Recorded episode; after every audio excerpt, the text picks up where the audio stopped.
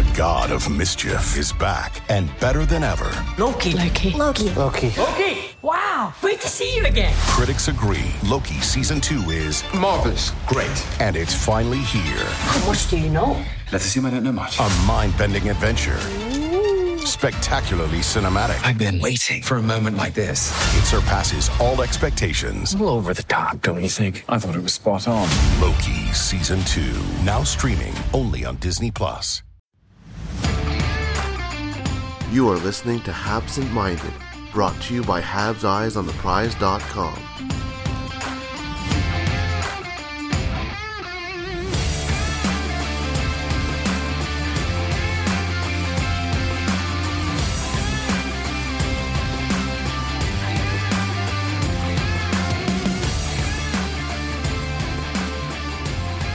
Hello and welcome to Absent Minded. My name is Jared Book. I'm alongside Anton Rasegård. Anton, how are you doing? I'm doing fine, thank you. It's interesting to speak to someone else but Patrick on the podcast.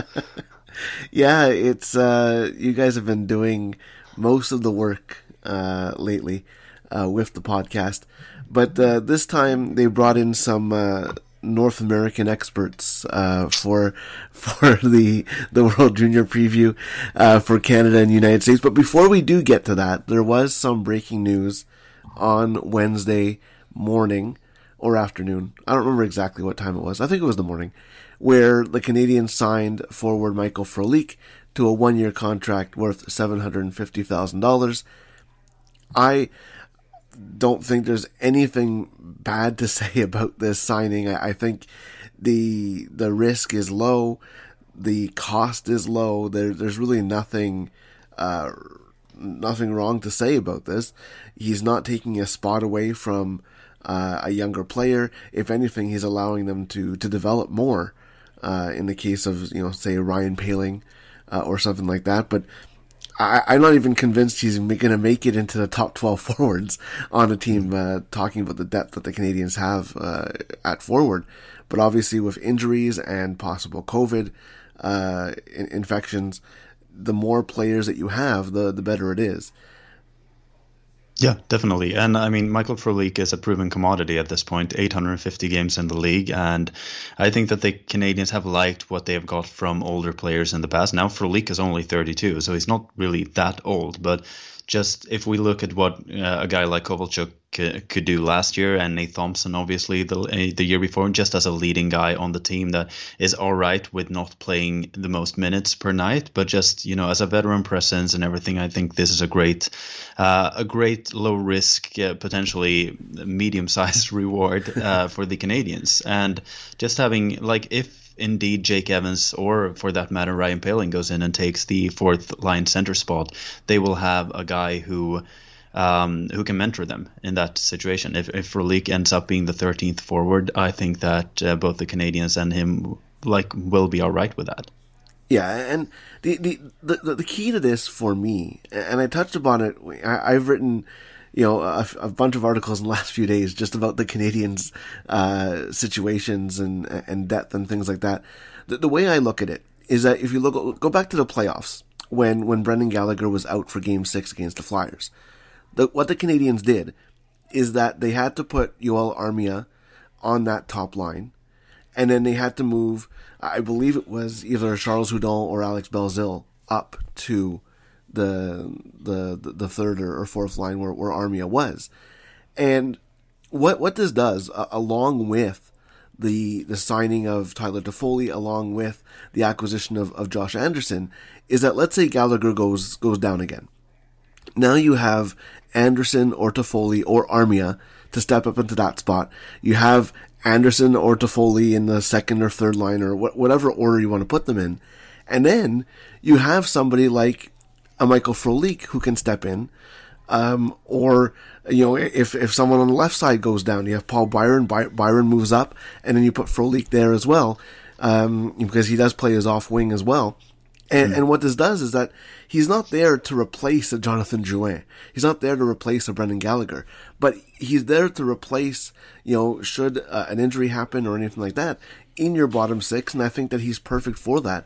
I also think that this sets up a Jordan Weal trade, because I think that he fills in a similar role to what Weal would have. He doesn't play center, but you know, for all intents and purposes, he can play center. He can play center, exactly. Yeah. So, I think for all intents and purposes, what this does is basically gives you a 13 forward swing guy, depth guy, but at half the cost, pretty much. And even if you send Weal down to the taxi squad, he does have a cap hit about $325,000. And what this does is that, you know, you, even if you do that, that cap hit plus Frolik is less than Weal's salary anyway. And then on top of that, if you trade Weal, or lose him on waivers or anything, you don't have to automatically go to a guy like Alex Belzile or Lucas Vedamo or, I was going to say Charles Hudon, but not Charles Hudon. Who am I thinking of? Ryan Poehling. Where, you know, you don't have to go to one of those guys right away. At the first injury, you're not looking at those guys necessarily. It provides you with a little bit more options than if you just, you know, lost Weal without replacing him with a guy like Frolik. Yeah, and that's, you know, if you compare Jordan Weal and Michael Frolik as players, I mean, Frolik is, I mean, he has considerable experience throughout his career. I mean, 850 games in the National Hockey League is impressive.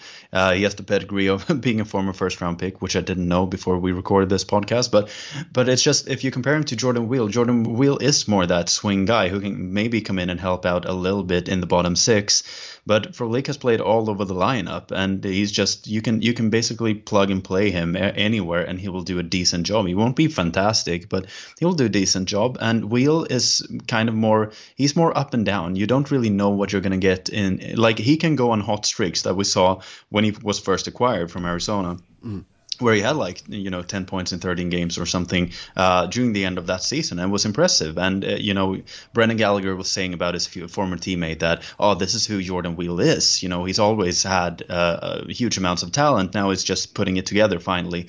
And then it kind of didn't pan out last year.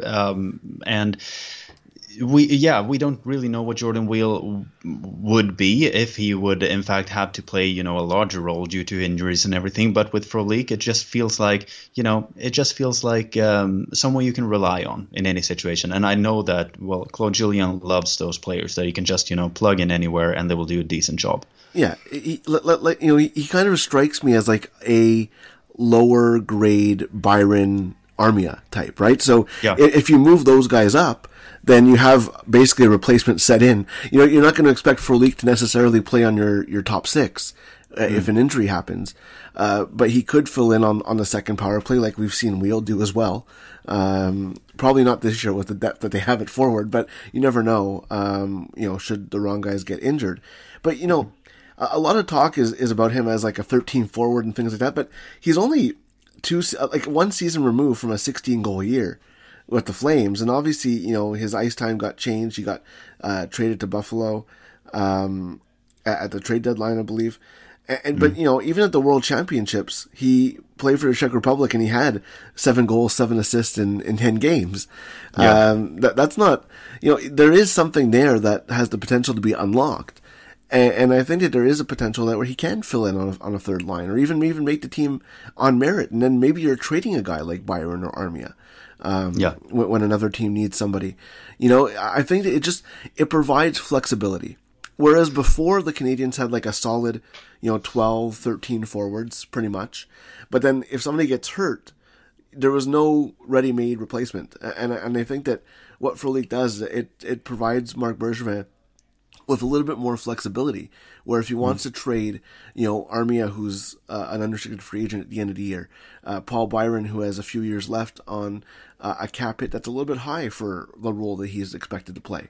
You know, I'm not saying that he should do that, but if Frolik does perform, it gives you that option. And, you know, it's just, I just feel like Marc Bergevin is giving himself options, you know, and there's no bad result here. My opinion. And I think you're bringing up a great point as well, comparing him to guys like Armia and Byron, because how were they acquired? Byron was acquired on waivers, right, from Calgary, and Armia was acquired basically as a throw-in for the Canadiens to take on Steve Mason's contract and then dump him. So from Winnipeg. And it just tells you something about, this is what Marc Bergevin does best. Now we've all We've obviously been impressed with the offseason he's had. And, you know, we think that the Canadiens are a stronger team than they were back in August. But, you know, buying on the cheap is something Bergevin has done well for years. That's why we have guys like Phil Danault on the team now, a guy like Jeff Petrie. And that those small moves would, like, you know, not giving up much assets. Like here, basically Frolik gets a minimum wage contract to prove himself, prove that he still has a future in the league. He's not, as I said, he's not that old. He's only 32. He turns 33 in February. So he could really have a bounce back year if he was indeed, you know, set in a good situation. We don't know, but it provides the Canadiens, as you say, with more options and the ability to just, you know, not having to throw in guys who may not be ready to play a, you know, bigger role. There is something to be said for having that 13, 14 forwards who can compete every night and just provide more depth and stability for Claude Julien's team. Yeah, exactly. And you know, you're basically one outbreak away from losing, you know, two or three forwards, right? You know, and if that happens, what are you going to do? You're going to, you know, suddenly that depth that the Canadiens had ends up being like, you know, an AHL line, right? So I think that, you know, there's different options. Obviously there's so many different aspects going into this season. It's already a weird season. Having as many options as you can is never a bad thing. Who knows? Maybe somebody in the Canadiens training camp is already nursing an injury that hasn't been released. When you know, camp is about a week away or so, a little over a week. You know, who knows? You know, we don't know. You know, you hear injuries being announced by certain teams now about surgeries and players retiring due to injuries. I'm not saying that's what's going to happen, but who knows? You know, there's so many things up in the air. You know, you don't want to rely on. This is such an important year for the Canadiens that you want to leave as much chance out of it and put the odds, you know, in your favor. And I think that that's what this Frolik move does. And it gives us something to talk about besides, you know, 18-year-old kids, which, no, definitely. You know, it's funny because if Cole Caufield didn't have, and this is my transition, if Cole Caufield didn't have that second period that he did on Tuesday night, Canadiens fans would be probably a little bit more worried than they would have been otherwise. But he did have that two-goal second period, almost a three-goal second period, really. Yeah. And I like the transition from people who are, you know, saying, oh, you know, Caufield is not performing. What's he doing? He was listed on the fourth line, but let's be real. That was never going to be you know, it's a pre-tournament game. There's players you want to look at if you're the American head coach more than Cole Caufield. You know what Caufield brings to you. You don't need to have a look at him in a pre-tournament game. And then in that second period, 2 goals in 1 shift. And that's going to be the thing to watch for the Americans, because I do think that he is likely going to be what makes the American chances. And there's other very good players on that American team. Trevor Zegras is outstanding. He had a couple of great passes to Caufield on Tuesday night. He had a great tournament last year. Alex Turcotte is a great prospect. Arthur Kaliev had a goal in that game as well. He's basically very similar to Caufield in that, you know, he is, his calling card is his shot. It's a very talented American team, but I think that Cole Caufield has the potential to be the star of that team, and it was a great showing for him, and obviously from a Canadian's perspective, encouraging as well. Yeah, definitely. I mean, we all read David San Luis' article about how Caufield kind of has to take on a bigger role than he actually should in Wisconsin, where he basically has to carry the offense in every way.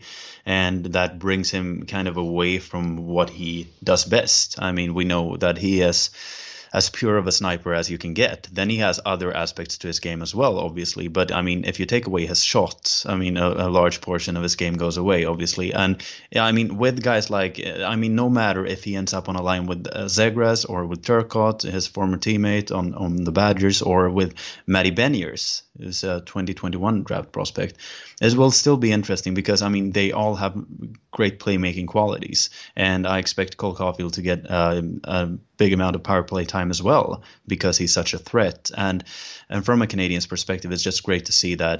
Well, I mean, he still has over a point per game on a bad Wisconsin team. So it's not that he hasn't played well, but it's just nice to see that it just feels now that he still has all the aspects to his game that he has shown us in the past. It's just that now he's grinding out the year in the NCAA, and he's adding other aspects to it as well. But here he can just like let his back go free, and he can just do what he does best. Yeah, and you know, who knows how many games he'll have left at Wisconsin. You know, given the situation there, they had to postpone some games before the Christmas break. Who knows what's going to happen afterwards? It's not out of the question, and I'm not reporting this or anything like that, but it's not out of the question that when the AHL season starts, that Cole Caufield could be in Laval. I'm not saying that is likely. But, if the NCAA has to stop or postpone, and obviously it's up in the air at this point, who knows? And the AHL might not start in February either. There's really, you want them to play. That's the key thing. So, leaving options open. But at the same time, this is really a chance for him to show himself, because let's face it, he's going to be playing with players who are going to be in the NHL. Zegras is probably going to make the team in Anaheim this year. Turcotte as well. Turcotte could definitely make the team in LA. If worst case, he's going to the AHL. He's playing pro this year, and then you have guys like on other teams, Kirby Doc. If he goes up against Canada, Marco Rossi is going to play in the NHL this year. Pretty likely. Team Stützle possibly. Yeah, we don't know. Yeah, exactly. There's so many guys who are, this is a more talented tournament than usual, and it's not quite lockout level. If there was no NHL season coming, obviously you would have Nick Robertson there, you would have Alexi Lafreniere there, you would have a few more prospects there that are not currently there. But at the same time, there are players who are definitely going to be in the NHL, and it gives the Canadiens a kind of good look at what Caufield can do with these players, against these players. And what stuck out for me, and Justin, mentioned it in Slack during the game, is that the goals that Caufield scored are NHL goals, right? Those aren't goals that are going to just go in on junior goalies. Those, that shot was perfectly placed over the shoulder, one timer, and then the backhand was just, out of this world. And I think that's something that you want to see as well, is because, and he's even said it himself, is that he goes back and looks at his goals and like, okay, that won't work in the NHL. And I think that's such an interesting aspect to his game.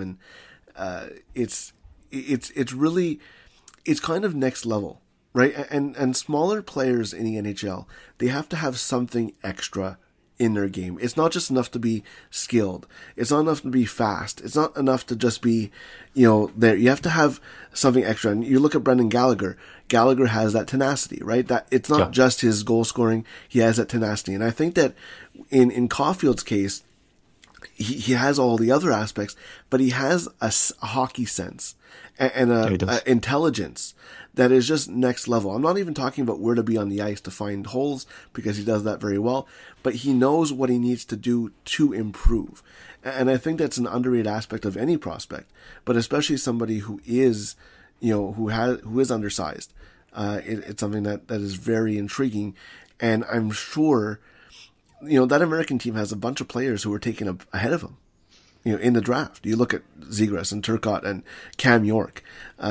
Spencer Knight was taken in front of him as well. And I'm not saying that he's necessarily a better prospect than them necessarily, or that one tournament makes that, makes that declaration. But I think we're able to see aspects of what makes him a top prospect and not just a short player who is trying to make the NHL. I think it also helps a lot with, like, if you look at his future, because everything we want from Caufield is obviously that it's going to be an impact on the NHL level. So everything like nitpicking his game and everything, now it all comes down to like everyone wanting him to succeed for the Canadiens' future. I think that it's become, an interesting story since he was drafted, since draft day, obviously, because everyone was kind of set on the fact that he was going to go in the top 10, right? He was one of the most talented players on that team. Everyone knew that Jack Hughes was going to be a top 2 pick. And then it was basically up in the air. It was like most people said that Alex Turcotte would go number 3. He went number 5. Everyone said that Trevor Zegras had a hockey IQ and playmaking sense out of this world, so he would probably go there as well. But when guys like, you know, Spencer Knight and Cam York and everyone started going ahead of him, like when Caufield fell all the way to 15, I think that for a guy who scored 72 goals in his last season with the national team development program, I think that, you know, that was kind of exactly what he needed for his future development. And then as well, you know, when he didn't get signed at the end of the first year of the NCAA, when guys like Zegras and Turcotte and obviously Jack Hughes was already in the NHL, all these guys started getting signed and he wasn't. And I think that just creates more and more will from his side. I mean, he's been counted out a countless number of times already just because he happens to be 5'6", 5'7". And those guys, you know, they don't make the league if they're not, you know, fantastic skaters. And, you know, the whole narrative has been that about Caufield. And I think that that helps, you know, him for the future, because he's always going to want to prove himself against his fellow draftees, against his fellow teammates, and just showing that he's, in fact, you know, he's just as good without Jack Hughes as with him. Like, he is such a great talent. And I think it's just going to continue that way. And I hope that for this tournament as well. Yeah, you look at. I went back to look at the draft rankings from 2019, and it's funny because you look at the difference between Jack Hughes and Cole Caufield. You have 3 inches and 8 pounds.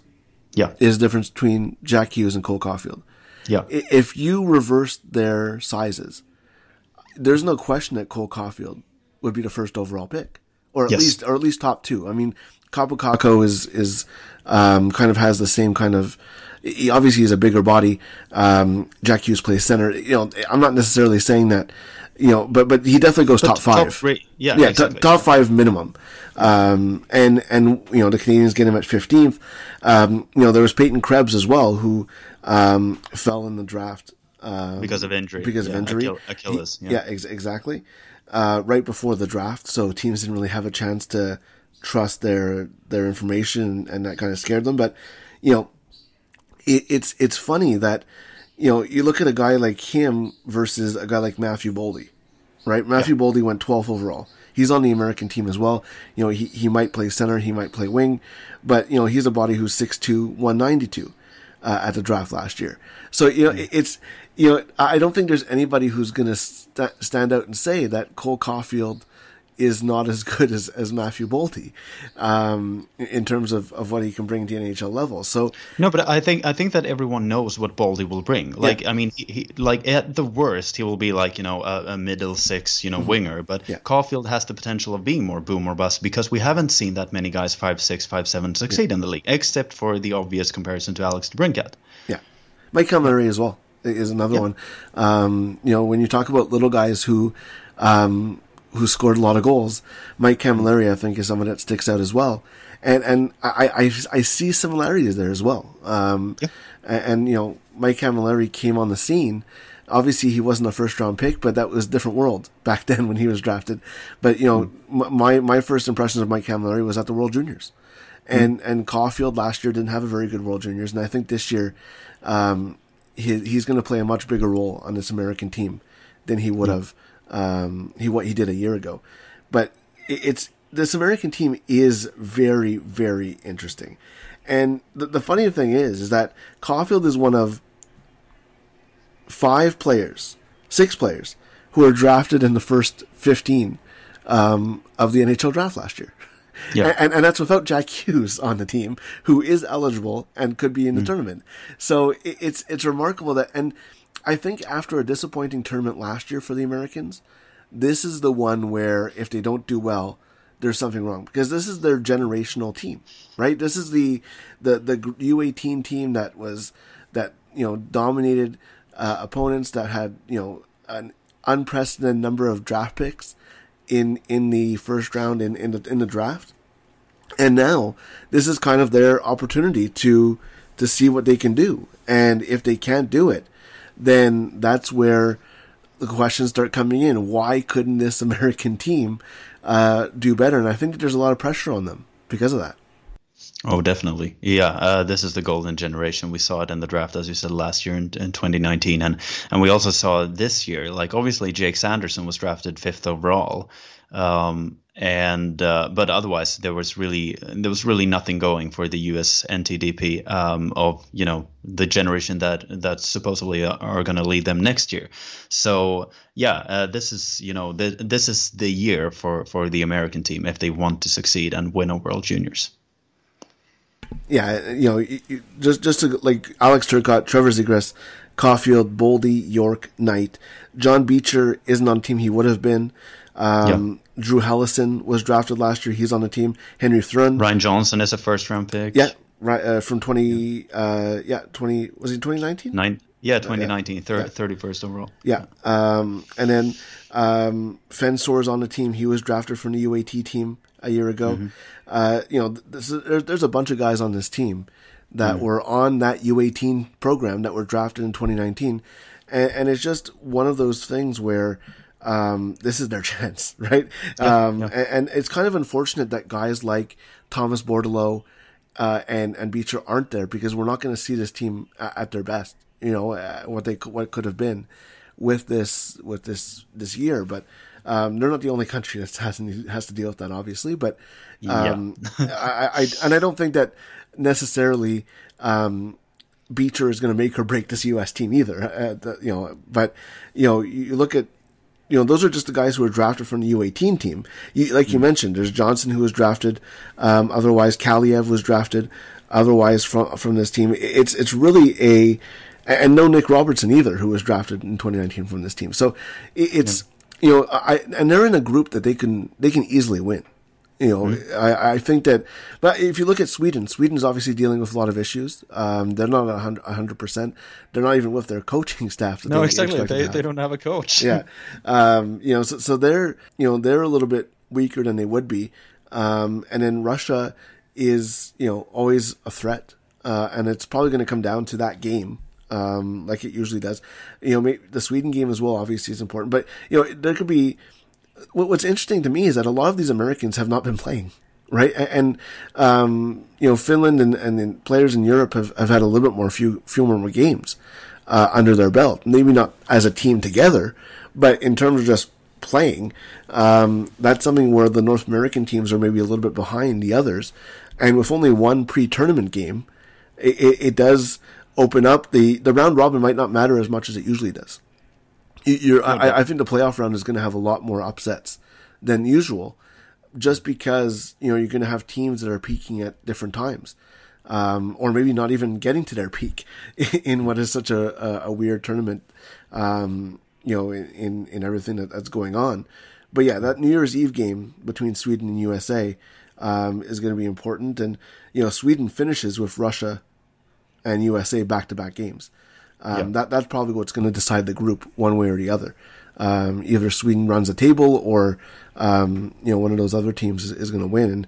And the Americans are probably one of the more balanced teams in the tournament. When you look at, and the funny thing is that if you ask people like David, you know, they left talent at home. Because they wanted to bring Tyler Toffoli. Yeah. Right. Yeah. I mean, nothing to take away from him, but yeah, there's obviously options that are that would have been better on that team. You know, from a Canadian perspective, Jaden Struble obviously was on the short list that wasn't taken, but you know, there are players who probably would have been better. But yeah, Thomas Bordeleau, I really like him as a player. I would have liked to see him on this stage. And you wrote the draft prospect article about Bordeleau, didn't you? No, I didn't. It was Justin actually who wrote it. But right. I like Bordeleau because he trains with the PWHPA and Team Canada because he his dad is the skills coach for them. Oh, right. Sebastian, the former Canadian as well. But yeah, it's funny because he you see all the players who practice with him. He scored a shootout goal. I believe an overtime goal with Michigan earlier this year, and all the players on the women's team were talking about how they had seen that before. So yeah, I think that he's going to be a solid player, and obviously the team is worse off without him, especially in that bottom six. But yeah, I think that the Americans should avenge their disappointing quarterfinal exit last year to Finland. And if they do lose in the quarterfinals again, I doubt it will be a 1-0 game this time. Yeah, I think that the only question I have about the American roster is basically the defense. I mean, I like Jake Sanderson is basically Kaiden Guhle from America. What I feel like he has everything to a certain extent. I'm certain that he will be a top four NHL defenseman one day. So I understand why Ottawa took him, because it's a safe pick, right? The question is just he obviously has the most pedigree of the 9 defenders that America brings, and I'm just wondering, is he ready? Everyone talks about his leadership and everything, so it will be interesting to see if he can take on that leading role, because we have Cam York, we have guys like Ryan Johnson, who was drafted in the first round last year, but Brock Faber, Jackson Lacombe, Hunter Skinner, Henry Thrun, Drew Hellison, and I mean it's not as strong as maybe if you look at the Canadian roster, which we will get to in a second. And it's just, if you look at the star power they have up front, and they have Spencer Knight in goal, it really comes down to, can the defense, stick with the really great offenses of the tournament? Yeah, Sanderson looked great. I found on Tuesday he made a great pass to Caufield that set up the second goal, I believe. That Caufield scored. But yeah, Sanderson's definitely good. I just don't know if he's lead the team on defense good. But the good thing about the Americans is that they have Spencer Knight and they have talent that could outscore you. So even if Knight does allow 3-4 goals, they have the talent that can get 5. So it's going to be interesting to see how it works out. Typically, the World Juniors do have these crazy high-scoring games, lots of defensive mistakes. So maybe betting on your skill is the right move. But yeah, it's going to be a dogfight in that group between Russia, Sweden, and the United States. And whoever finishes second in the other group is going to have a tough quarterfinal matchup, regardless of what happens. For sure. Yeah. Because whoever finishes third in that group is going to be a tough out. And it would be similar to last year when USA played Finland in the quarterfinal. It's going to be a similar, and it's going to happen every time. Whenever you have 5 really good teams, it's going to happen. One of those teams is going to have a good third place team, and the team that's in second in the other group is going to have to face them. And there obviously could be surprises. I'm not saying that's one of those 5 or bust, but it's the betting money is on that. It's not on Germany or Switzerland or Austria or even the Czechs. Definitely isn't. No, the Czechs could surprise as well, but yeah, I think that's probably going to be the answer. But like I said, there's so little to go on in this tournament. I would not bet any money on this tournament, just because it's so up in the air. Except maybe. And this is a good segue. I wasn't planning on this segue when I started that sentence, but except for maybe Canada, because if you look at every team in this tournament, the Team Canada does look the strongest. And it's funny when you look at their extra forwards, because they can easily be top 6 on most other teams in this tournament. Yep. And it's really remarkable that this team is still missing Alexi Lafreniere, because if they had him, it would be even more ridiculous. Yeah, this is Canada's tournament to lose, kind of. I mean, it's just, there is something for every situation here. They will have 4 stacked lines on offense. I mean, the only question is basically who will be the goaltender. But otherwise they have a stacked blue line, they have a stacked offense, they have, they have experience that none of the other teams can match. Mm-hmm. Yeah, it's funny because you have a guy like Dawson Mercer, who made the team last year. A team that won gold, and he's still the extra forward on this year's team. And he's a first-round pick. And, exactly. It's remarkable where the talent that this team has. In the game that's happening on Wednesday, Philip Tomasino was the extra body, and he's not even playing as they get a look at other players. And so that's just crazy. Quentin Byfield was listed as the 4th-line center. For a lot of this, I think Byfield, Perfetti, and somebody else, I forget who it was, Tomasino, I think it was listed as Canada's fourth line, which is ridiculous. Absolutely ridiculous in terms of their depth. And it's going to be interesting to see. Obviously goaltending matters at this tournament, but much like the Americans, Canada could outscore you, and they could probably out-defend you as well. But I'm really impressed by what I've seen by Devin Levi so far. He's kind of a guy who's gone through a weird path. He's born in Montreal. Yeah. He played his junior hockey in Ontario, and then it went to the NCAA where he hasn't played yet. And that's a weird path for a Canadian goaltender to take. I honestly can't think of another Canadian goaltender to go that route. Normally they do go through, the OHL and, the CHL anyway.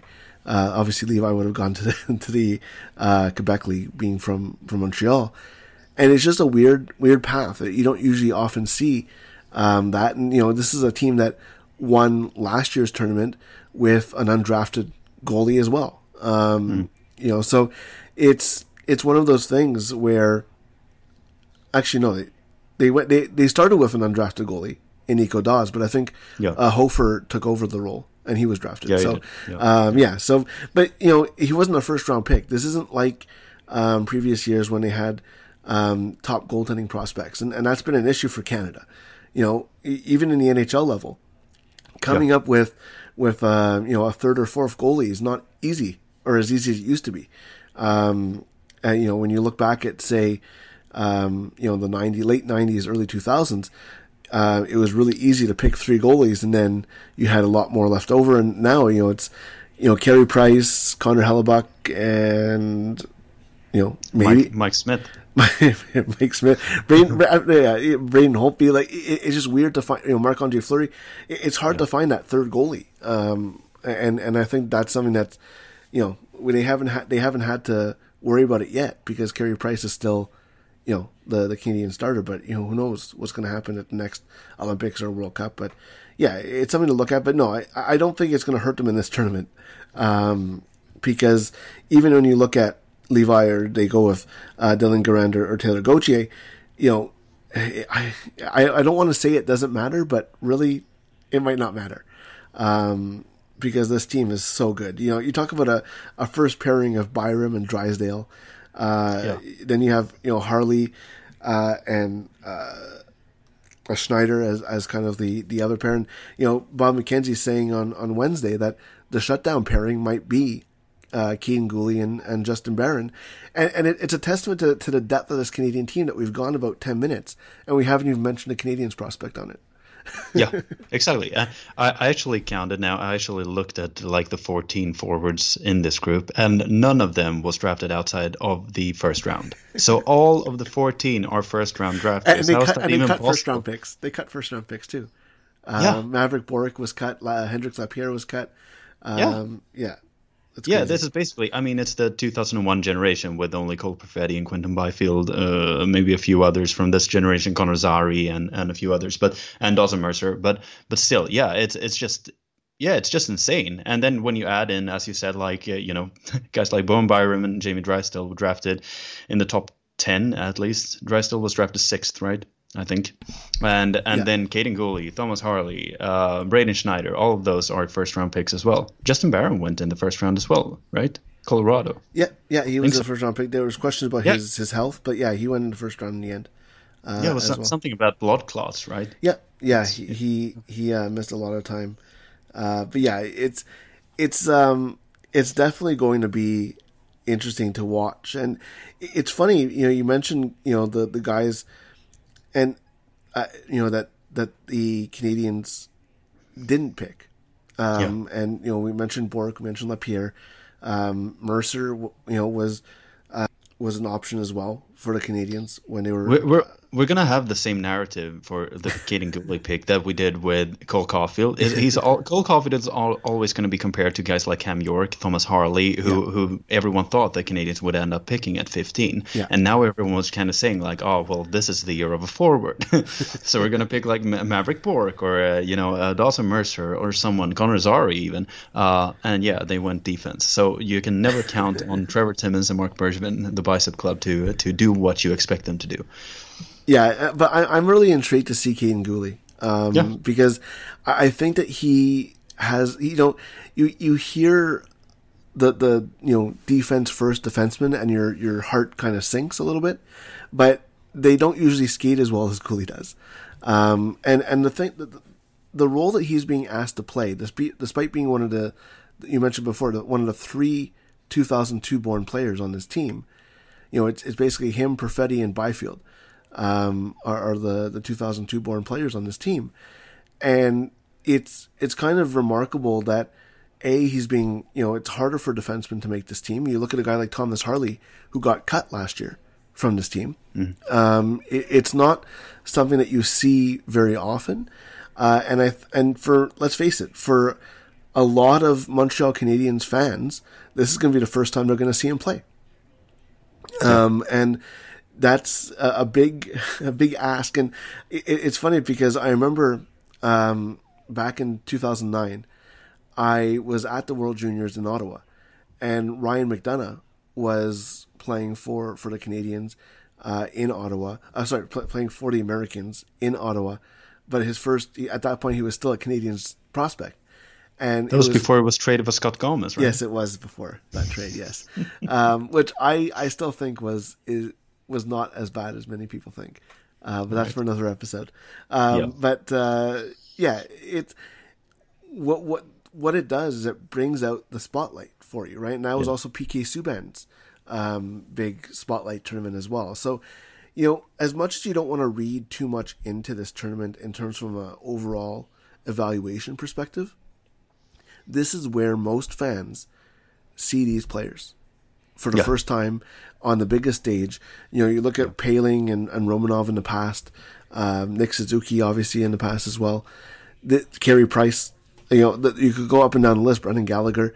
This is where, for the most part, people see these prospects for the first time, and it's very hard to come back from a bad impression.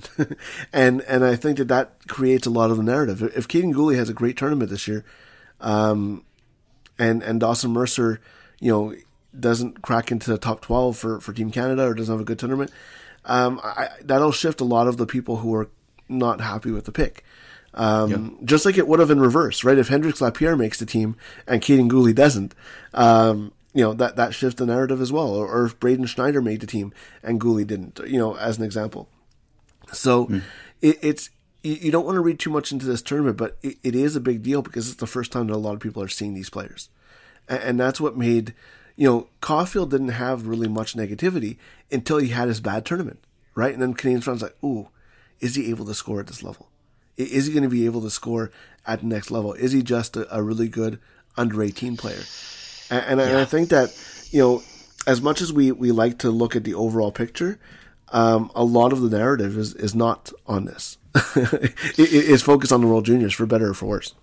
Yeah, I think that is interesting as well that you're mentioning that, because when we look forward to like the 2021 NHL draft, like normally this is the first time that you get to see a lot of the top prospects. Like last year, Alexi Lafreniere went into the team and dominated, became an MVP kind of player and just cemented his position as the first overall pick. Yeah. And Quentin Byfield had a more quiet tournament, so it was obvious that he wasn't going to challenge for the first overall pick. Yeah. The question was more like, could Tim Stützle do it? Because he played very well for the Germans. Yeah. This year there really aren't that many 2021 caliber, like top caliber players who are actually playing. Yeah. The Americans have Matty Beniers on their roster, but as we say, the Canadian team is so strong that they don't have the reason to bring anyone from the next draft class, which is supposedly going to be a bit weaker than this year's draft.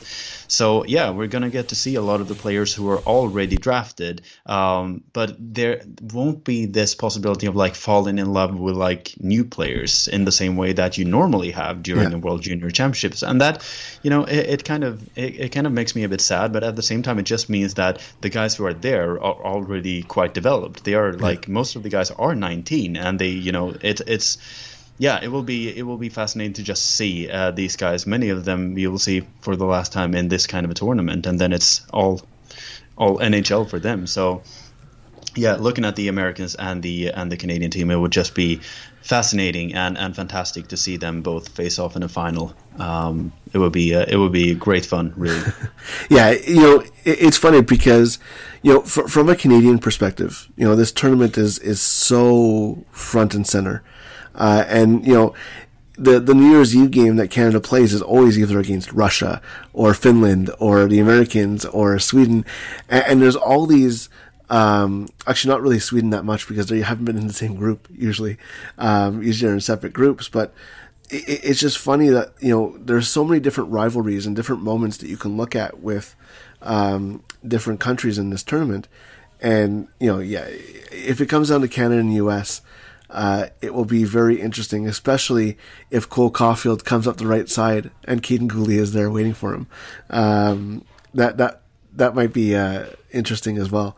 But yeah, you know, it's funny because, you know, the big story before this camp started was Owen Power not being left, not being released by University of Michigan, and, you know, kind of staying in Michigan instead of coming to Canada's camp. And now you could hardly find a place for him in this lineup.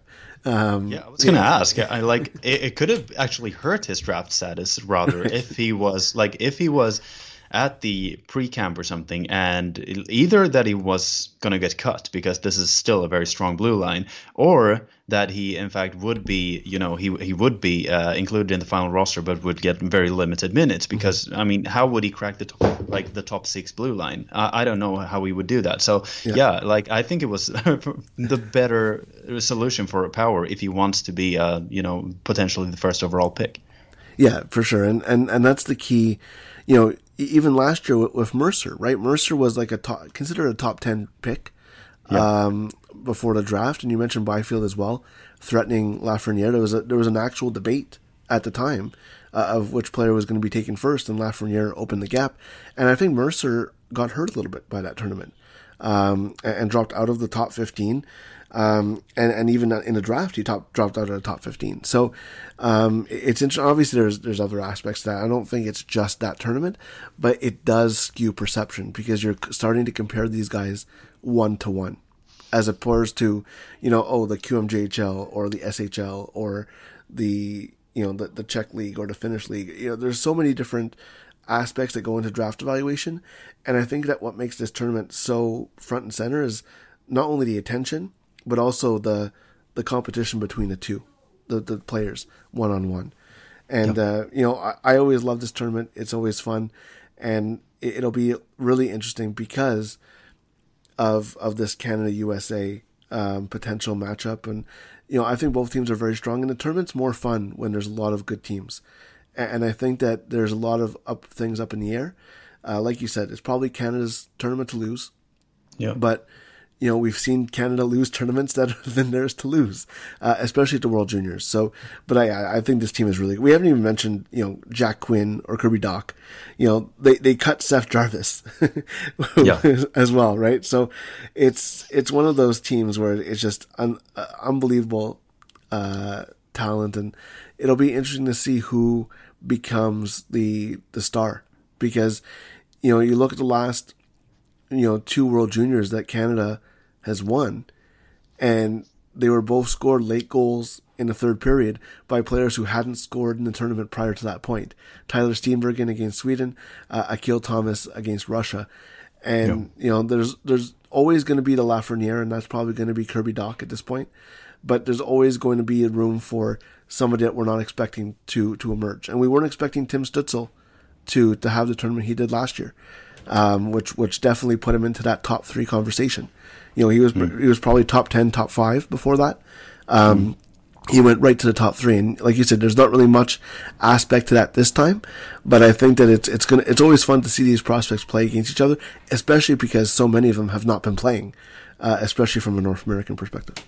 Yeah, and I think that is what, you know, someone like Matty Beniers, who is projected to be a top 10 pick, I think that he has a lot to win from playing in this tournament, especially since there is, you know, quite a bit of strength on the American forward side, and he will get two great wingers beside him. I think that he could just, you know, rise up to that top 3 conversation just by playing in this tournament, because all the other guys, Lambos and Gunther and Power, won't be here. He's one to look out for if you want. He's actually the only draft eligible player on the American or the Canadian team. I wrote the draft eligible article, which is out today. It was difficult finding players to write about. So yeah. Yeah, and I think that that's what countries are doing, is that because there's so much, you know, you kind of have the two extremes, right? Because Slovakia has 3 2004 born players in their camp. So what you're seeing is that you're seeing players either, you know, and obviously, you know, countries like Slovakia don't have as much depth as countries like US and Canada. Let's just clear that out right away. So where, you know, Canada and US don't have to rely on draft eligible players. They have plenty of players who are not draft eligible, that are able to be on this roster. And so they don't have to rely on. And like you mentioned, there's not that one superstar. There's no Alexi Lafreniere. There's no Byfield. There's no guy that you can go to, except for Beniers, really, that sticks out as a top talent in his draft. It's a little bit. It's not a little bit. It's definitely less top heavy than previous years. You know how that turns out in a couple of years, who knows? And maybe we are talking about Matty Beniers as being one of those top prospects after his tournament. Who knows? Yep. You know, if he can play with Cole Caufield for a few games, you know, who knows what's going to happen? But yeah, it's going to be interesting. I hope you enjoyed these previews, podcast previews, leading up to the World Juniors. The tournament gets underway Christmas Day. There are still some pre-tournament games on Wednesday that are to be played, but the tournament gets underway on Christmas Day with 3 games per day, and it's going to be a lot of fun. Yeah, well, for sure. It's one of the highlights of the hockey year. It really is. It's so much more fun than the regular World Championships. Yeah, especially because there's no other hockey going on. Normally there is a lot of hockey going on, and now there's really nothing besides this. So all eyes will be on this tournament. All the hot takes will surely flow because of that. Anton, thank you so much for joining me. Thank you all for listening. Happy holidays, Happy New Year, and we'll see you next time on Happy New Year.